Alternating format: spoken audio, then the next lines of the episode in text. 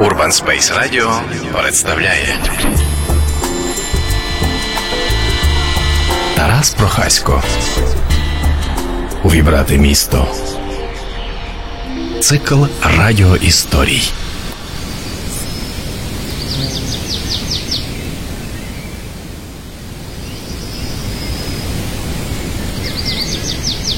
Пані Гіба, наприклад, щороку у середині липня приїздила зі Стрия до Делятина. Гоновські роками їздили до Косова. Були ще Бабин, Дора, особливо Дора, Дубина, Лавочне, Східниця, Тухля, навіть Дземброня і Кваси. У чиємусь ґрунтовному есеї про культурні феномени Галичини у 60-80-ті роки ХХ століття обов'язково мусить бути хоч трохи про Літниська. Літнисько це місце, переважно в Карпатах, куди на літо виїжджали інтелігенти зі Львова, Франківська, Стрия чи Коломиї.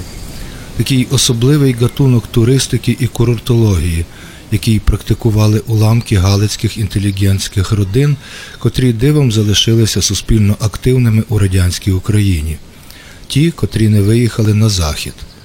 Хоча у більшості з цих родин був хтось ближчий чи дальший, але доволі близький, хто емігрував і контакти з ким підтримували тільки через пошту, листовно, часто через підставних адресатів.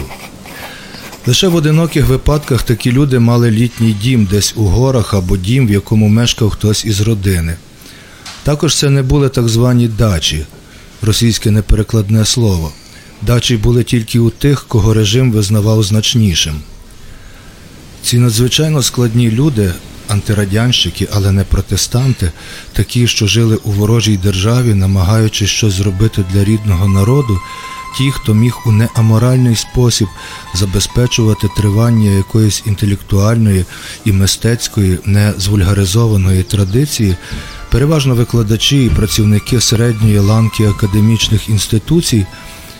Ті потребували і старалися провести літо, літні канікули не так, як пропонувала радянська організація туристичного руху, будинків відпочинку і туристичних баз. Вони трималися свого літниська.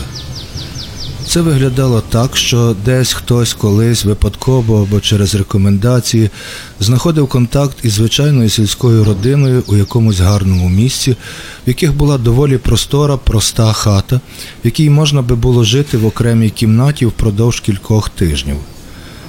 Домовлялися про помірну оплату і забезпечення умов, доступ до кухні, до веранди, можливість розкладати коцики у саду або на царинці і так далі скажімо, молоко від господарів чи від сусідів. Побут був дуже скромним. Харчі забезпечували собі самі, самі ж і варили, користуючись господарських дров. Навіть газові балони тоді були ще мало де. Із собою привозили все потрібне: теплий одяг, часом навіть постіль, слоїки для ягід, нитки, ножиці, ліки. Щодня, хіба крім днів карпатських злив, про те, аби підлаштувати своє перебування до якихось метеорологічних прогнозів не йшлося, ходили на ближчі і дальші прогульки. Часом вибиралися у гори на 2-3 дні. Купалися, саме купалися, а не плавали у річках на плесах або в потоках. Збирали малини, гриби, арніку. Це сушили на шнурках на ганку разом із брезентовими вітрівками і зацированими вовняними шкарпетками. Газет не читали, газетами висушували туристичні черевики, хоча на сходах завжди стояли приготовані гумаки. Читали багато книжок, особливо по обіді і перед сном. Читали те, чого не встигали прочитати за рік, ну, часом ще польські кримінали. Дехто віз із собою спідолу або ригу. В такому разі слухали польське або румунське радіо, а вечорами пробували злапати голоси. М'яч брали із собою лише тоді, коли були діти. У горах м'ячем не награєшся. Майже завжди, особливо тоді, коли місце сподобалося і до нього їздили роками, господарі і літники ставали приятелями. Одні знали про інших досить багато, багато розповідали одні одним про життя і минуле. Часто між дітьми виникали якісь літні симпатії. Часто діти господарів прив'язувалися до учених гостей. Іноді цим дітям допомагали вступити у Львові і приймати пожити замість гуртожитку. Цінувалися повітря, втеча від міського руху, відсутність бюрократії, пропаганди і громадсько-політичних організацій.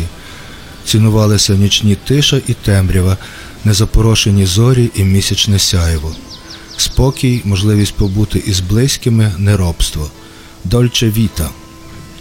І ще важливо, що ці літниська утворювали певну невидиму мережу без засобів зв'язку.